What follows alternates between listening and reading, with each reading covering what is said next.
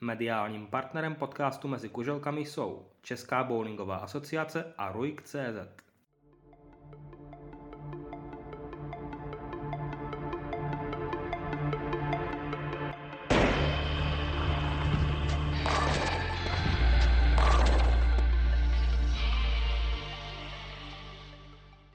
Krásný dobrý den všem posluchačům bowlingového podcastu Mezi kuželkami. Vítám vás u dvacátého čtvrtého dílu a tento díl bude malinko specifický, protože se v něm nebude vyskytovat vlastně žádný hráč a žádný trenér, ale provozní jedné z heren, konkrétně pražské herny Radava Jiří Kotáb. Jirko, ahoj, i ty vítej Mezi kuželkami. Ahoj Petře. Jak ses vlastně k bowlingu dostal? Tak k bowlingu jsem se dostal, takže mě k němu přivedl táta, který před dvaceti lety postavil dvě bowlingové herny, jednu v Ústí nad Orlicí a jednu tady na Praze sedm. No a tehdy to bylo formou takového, že jsme se s kamarády vlastně ještě z Gimplu tady střetávali. Potom se ta pražská Radava nadlouho stala domovem jako pro naše srazy ze školy, z Vysoké školy ekonomické. No a tak nějak se to vyvrbilo, že jsem u toho bowlingu zůstal. Když jsi mluvil o tom, že právě v Ústí nad Orlicí je další herna, máš tady třeba doteď s ní nějaké kontakty, co se týče nevím, společné koncepce? No tak máme společné webové stránky, které jsou hodně, hodně podobné, zároveň i de facto majitel je společný, takže tam to nějakým způsobem funguje ta spolupráce, pokud je potřeba třeba v oblasti náhradních dílů, tak se snažíme vypomoct, pokud to jde. Ale samozřejmě není překvapením zrovna, že bowling asi v Ústí nad Orlicí bude aktuálně končit. Tak to je možná částečně překvapení tedy pro mě, když si vezmeme, jací hráči tam v posledních letech vyrostli. Mimochodem třeba mistr světa do dvaceti jednoho let Daniel Seidel, nebo teď aktuálně už vlastně čtyřnásobná medailistka z mistrovství Evropy Eliška Krumerová. Ale já jsem si tě dneska pozval kvůli tomu, abys nám popovídal o tom, jaká je role provozního, tedy na té bowlingové herně. Jaké jsou pravomoci takovéto osoby? Tak pravomoci jsou de facto věci, které znáte z toho, z toho provozu. Spíš bych řekl, jaké jsou činnosti toho provozního. Z té provozní de facto malého podniku, kde musíte dělat tak nějak jako všechno. Jo, musíte zařizovat personalistiku, pracujete s personálem, musíte řešit dodavatelsko-odběratelské vztahy s různými dodavateli a odběrateli a musíte být trošku event manager, protože děláte turnaje a ligy. Já jsem se schválně koukal kvůli podcastu, abych věděl, kolik toho dělám, takže za rok dva tisíce dvacet dva je naplánovaných šedesát jedna turnajů. A zároveň to má výhodu to, že je to částečně časově flexibilní, takže tu práci si e, můžete lehce uspůsobit tak, aby vám vyhovovala. Dost často se setkávám s tím, že mi třeba kamarádi říkají, no ty se máš, když jdeš hrát e, dopoledne golf nebo v pátek odpoledne beach volejbal. A e, já říkám, no to se mám, no, ale taky potom musím e, pracovat o víkendech a večer, kdy ty už seš doma. Jo? Takže samozřejmě ty výhody na jedné straně jsou potom i nevýhody na té straně druhé. Jak teda časově náročná je ta práce? Ty si říkal, že si můžeš jít v úterý dopoledne zahrát golf, ale zároveň pracuješ až do večera, tak kdybys to měl nějak rámcově uvést, třeba kolik hodin denně odpracuješ jako provozní? Já si myslím, že to je naprosto jako práce, která odpovídá standardnímu jako pracovnímu úvazku s tím, že ten den neprobíhá podle klasického pracovního poměru od osmi do sedmnácti hodin, ale je trošku jinak posunutý. Takže je to náročný stejně jako, řekl bych, jakákoliv jiná práce. A s tím, že teda ještě ten bowling je sezónní záležitost, takže samozřejmě v těch letních měsících, kdy se bowling obecně tolik nehraje, tak máte víc času a naopak v těch zimních měsících, tak, tak jste na té, na té bowlingové herně de facto od rána do večera. Když se k tomu zeptám, teď jsi mluvil o tom, že v létě se bowling příliš nehraje. Jak náročné je třeba nalákat nějaké, nechci říct úplně ty skalní hráče, ti si asi zahrají vždycky, ale spíš takovou tu v uvozovkách komerci, která nechodí tolik v létě, ale mohla by se nějakým způsobem nalákat, aby přišla? To je poměrně složitá záležitost, jelikož Já se to snažím brát tak jako a vžít se do role toho zákazníka, a pokud si mám vybrat bowling jako volnočasovou aktivitu, tak si ji vyberu v létě málo kdy. Radši se jdu projet na kolo, radši jedu někam na výlet, a myslím si, že to prostě vůbec není jednoduchá záležitost, a že jestli se to někomu daří, některým kolegům na jiných hernách, tak jim k tomu gratuluju, protože prostě to tak je, že to je sezónní záležitost a ten bowling v létě se bude hrát za mě vždycky míň než v zimě, bude ta poptávka nižší a s tím jako nemůžeme dělat nic, i, i kdybychom dělali různý cenový zvýhodnění nebo nevím, jaký zvýhodnění bychom museli dělat, aby teda ty lidé přišli. Když jsme tady mluvili víceméně tedy o tom létě, já se ale zeptám na otázku, která patří částečně obecně k celému roku. Zmiňoval jsi tady, že pořádáš během roku dva tisíce dvacet dva šedesát jedna turnajů. Jak náročné je tedy vybalancovat ten rok a ten turnaj pro skalní hráče, kterých tady máme stejně jako na každé herně dost, a právě těmi večery, které jsou určené spíš pro ty v úzovkách tedy komerční hráče? Tak je to náročný. Na druhou stranu ta pražská Radava, tady máme dvě patra po šesti drahách a my díky těm dvou patrům můžeme udělat to, že to v rámci jednoho dne kombinujeme. To znamená, že třeba na spodních drahách se odehrává turnaj pro skalní hráče a na horních drahách probíhá ten komerční bowling. Takže v tomhletom případě my díky těm dvěma drahám máme trošku, trošku tady výhodu, a já bych chtěl říct, že dřív bylo ten komerční bowling jako velmi v uvozovkách zajímavý pro tu hernu a ty skalní hráči tak zajímaví nebyli, ale za posledních několik let si myslím, že i tato situace se změnila, a já bych chtěl jako těm skalním hráčům, kteří sem chodí, opravdu moc poděkovat, protože ty nás drželi v posledních letech nad vodou. Co se týká toho komerčního bowlingu, tak za poslední dva roky my jsme de facto přišli v té hlavní sezóně o všechny vánoční večírky, protože logicky kvůli covidu nešly. Takže opravdu bych chtěl říct, že si vážím toho, že sem ty skalní hráči chodějí v takové míře, jaký chodějí. Ještě na to navážu, protože nejsou to jenom ti skalní hráči, ale je to také teď už tady velmi početný juniorský klub J K M Bowling, který tady začínal už před několika lety, vychoval několik skvělých hráčů, ale to je když tak do jiných dílů s jinými osobami. Teď se ale zeptám, jestli právě i ten juniorský bowling teď zaznamenal u tebe konkrétně na herně ten velký vzestup a pomohl ti také s překlenutím nějakého špatného období. Tak tady, tady já si myslím, že ta spolupráce s trenérkou Kateřinou Mňačkovou, která je hlavní trenérkou tohoto klubu, si myslím, že funguje velmi dobře, a já jsem rád, že tady takový klub máme, který byť teda už působí jako celopražsky, jestli jste nepletu, tak stále jako má tady hlavní místo tréninku a základnu, a jsem samozřejmě za to rád. Byli tady projekty jako školní liga, kde i některý účastníci právě z toho klubu J K M se stali vítězi celostátní školní ligy, a snažíme se i dělat jako kroužek pro, pro malí děti, který taky si myslím, že zaznamenává určitý boom, možná i díky jako výsledkům toho českého sportovního bowlingu, že ten bowling je více vidět v oblasti veřejnosti, takže i za to jsem rád samozřejmě, že jsou tady junioři, kteří by se potenciálně potom mohli stát oporami toho soutěžního bowlingu i v budoucnu, jako na Radavě. Když jsi tedy tady mluvil o těch výsledcích, stíháš třeba sledovat nejenom tedy výkony J K M Bowling, ale třeba opravdu i na těch vyšších úrovních, jak se hraje Prestige Tour, jak se hrály třeba teď světové hry?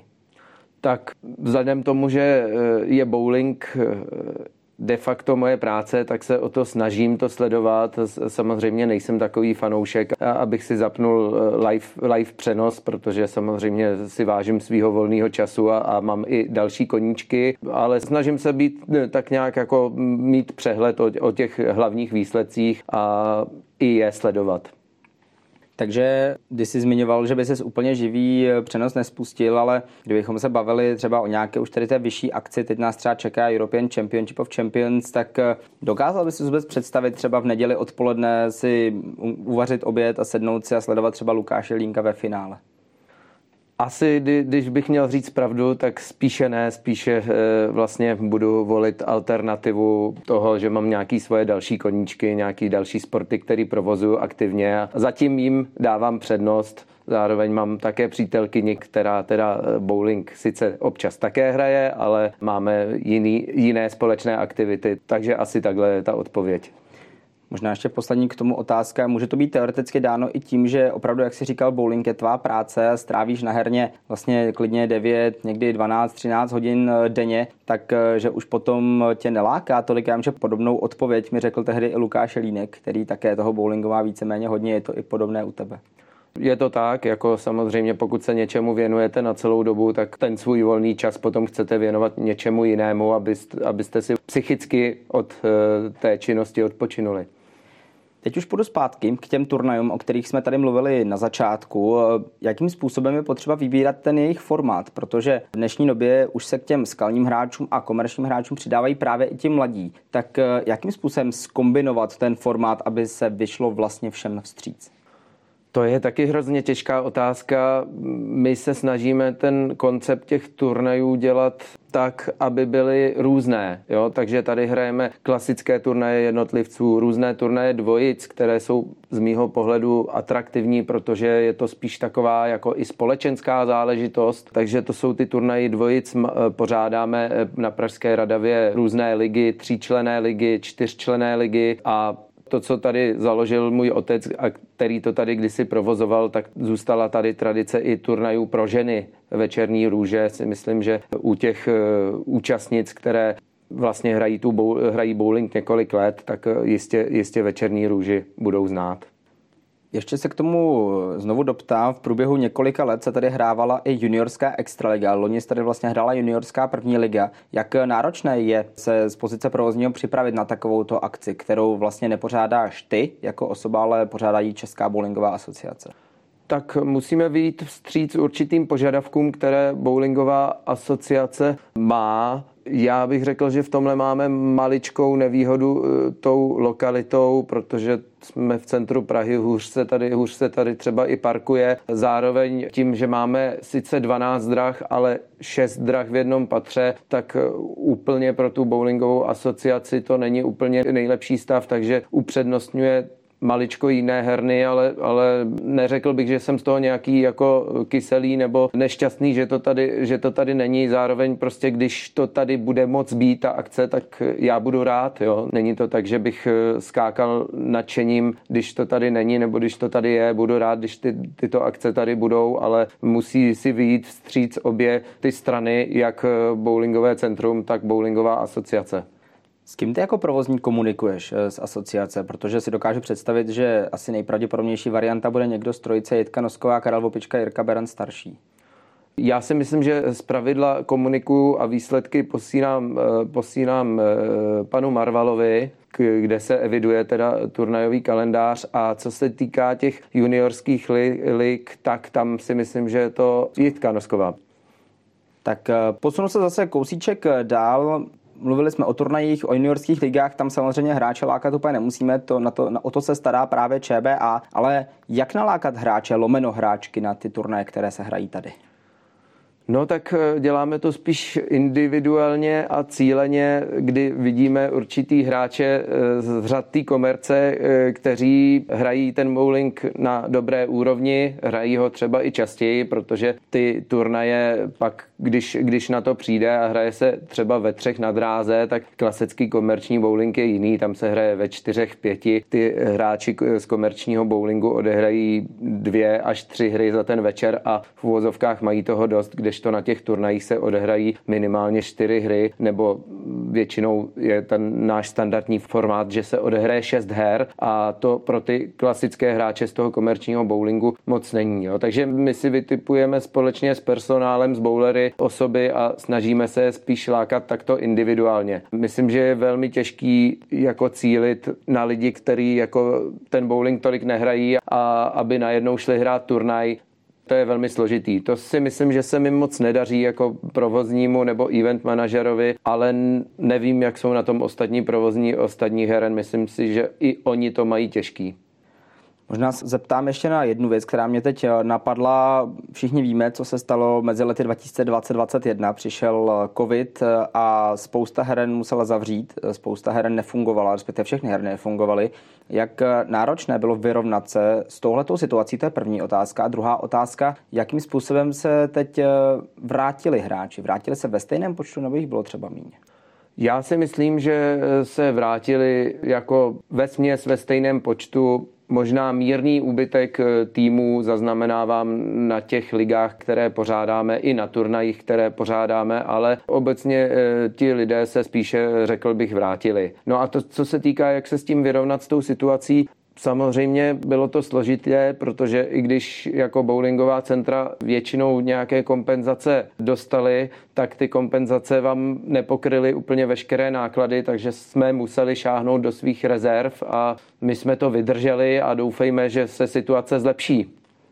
Byl třeba nějaký moment, ve kterém si už musel začít uvažovat o tom, že by i Pražská Radava musela zavřít? Tak zatím si myslím, že ještě takový moment nenastal a doufejme, že nenastane. Tak bylo to samozřejmě směřované spíš na ten covid, tak jsem rád, že se naštěstí nic takového nestalo. Nicméně po covidu přichází další velká výzva a to je zvednutá cena energií a plynu. Jakým způsobem to ovlivňuje chod herny? Tak není tajemstvím, že energie tvoří velkou část nákladů bowlingových center, takže samozřejmě se to musí promítnout do cen pronájmu drah a do cen vložného a startovného na ligy a turnaje. Tak to je, tak si myslím, že musí uvažovat všichni provozní na všech hernách, takže se nesmí ty turnajoví hráči nebo ligoví hráči divit, když budou teďka platit trošku více, protože těm majitelům a provozním těch bowlingových heren ty náklady rostou a oni s tím nic jiného než zdražit také nemohou udělat. Možná vlastně ještě, když se zeptám, jakým, nebo jak velkou mírou do toho promluvila také relativně vysoká inflace, která je teď v České republice.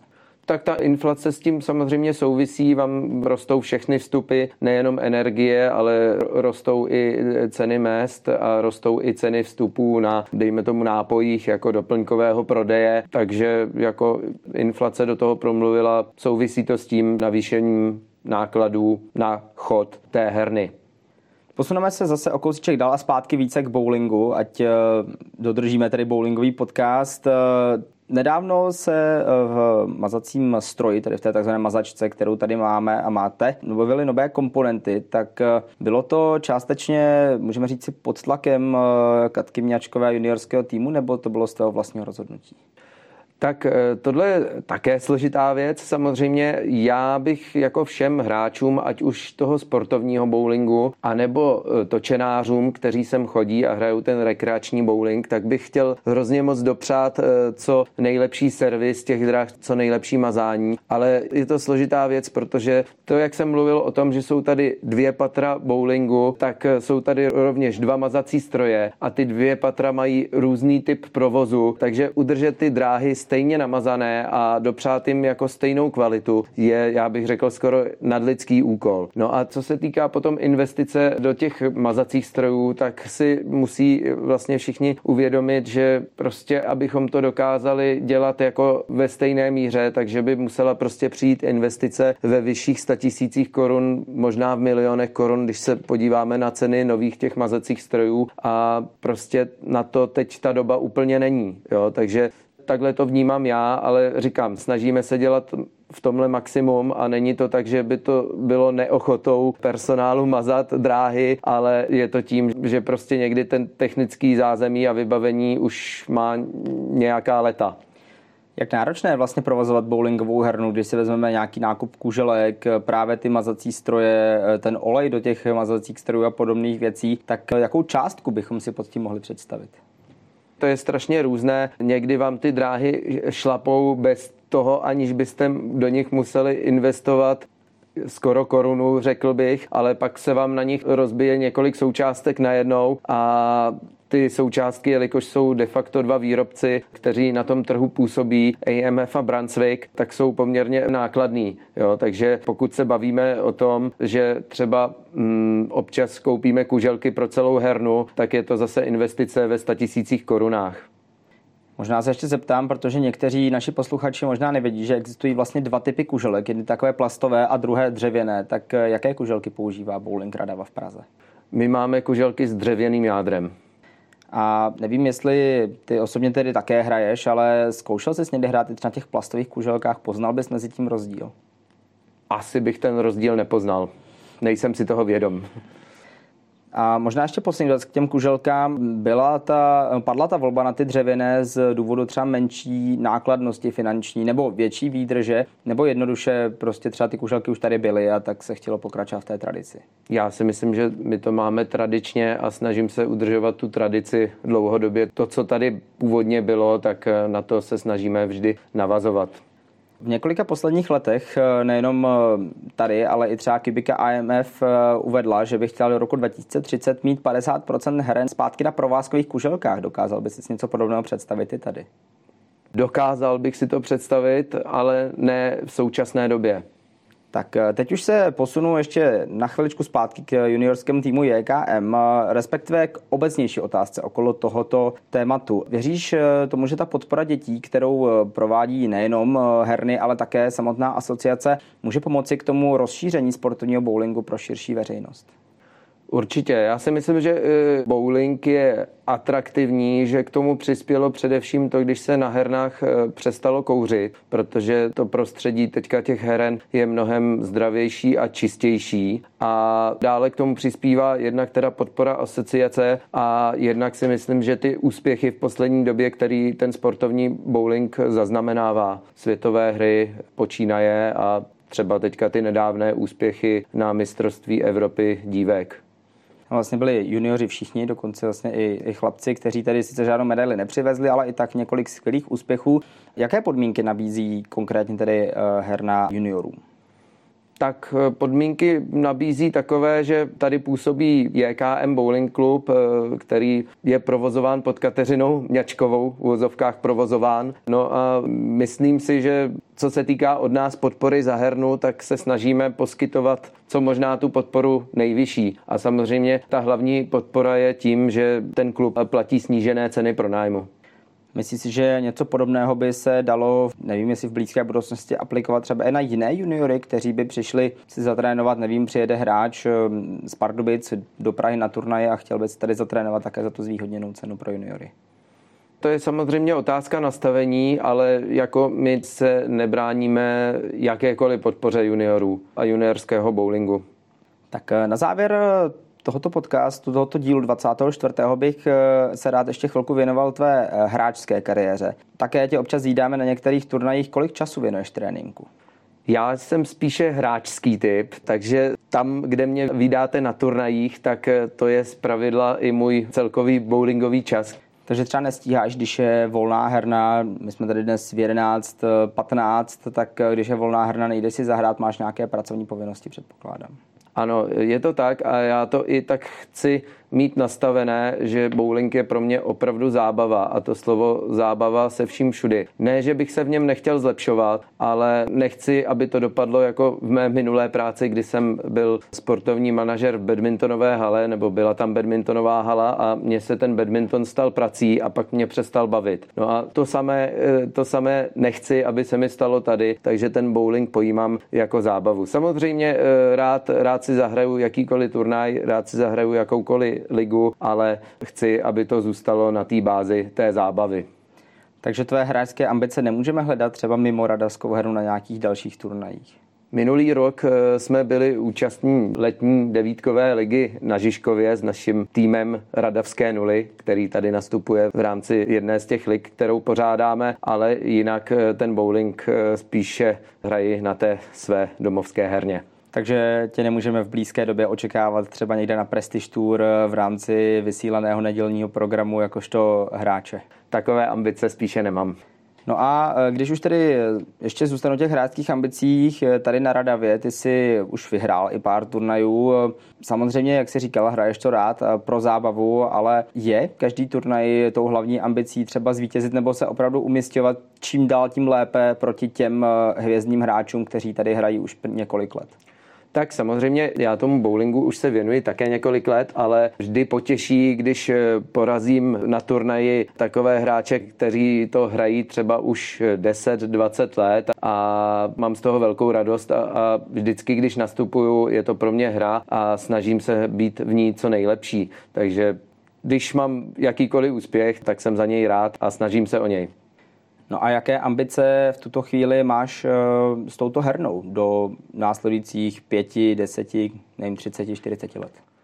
Tak ta pražská Radava je specifická v tom, že jsme na poměrně zajímavé lokalitě, co se týká toho komerčního bowlingu především, ale hlavní cíl v této době je dostat se do černých čísel, jo? Protože poslední tři roky to byla spíše čísla červená, takže to hlavní, co je, tak jako provozní mám ambice dostat se s touto hernou do černých čísel, aby to dávalo ekonomický význam to dlouhodobě provozovat.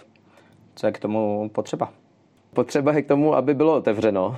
To je asi hlavní nutnost a pokud bude otevřeno, tak věřím, že to dovedeme tou prací, kterou tady, kterou tady děláme. Možná poslední otázka, jakou roli podle tebe v dnešní době hrají sociální sítě, protože má mnoho heren po České republice. Jak důležité je mít v dnešní době Facebook, Instagram, kdo ví, třeba i TikTok? Tak Facebook a Instagram máme, TikTok nemáme, tak podle toho můžeš usuzovat to, co je pro nás důležité, a myslím si, že marketing je pro každou hernu důležitý a ty sociální sítě k němu určitým způsobem přispívají, takže je to důležité. Ovšem, když se vrátím v podstatě na začátek, tak vám z těch činností toho provozního manažera nesmí vypadnout žádná ta činnost, o kterých jsem mluvil, dodavatelé, odběratelé, í té, musíte trošku umět í té, spravovat webové stránky, protože pokud něco z toho vynecháte, tak buď ten podnik nefunguje, anebo si ty služby musíte draze najímat.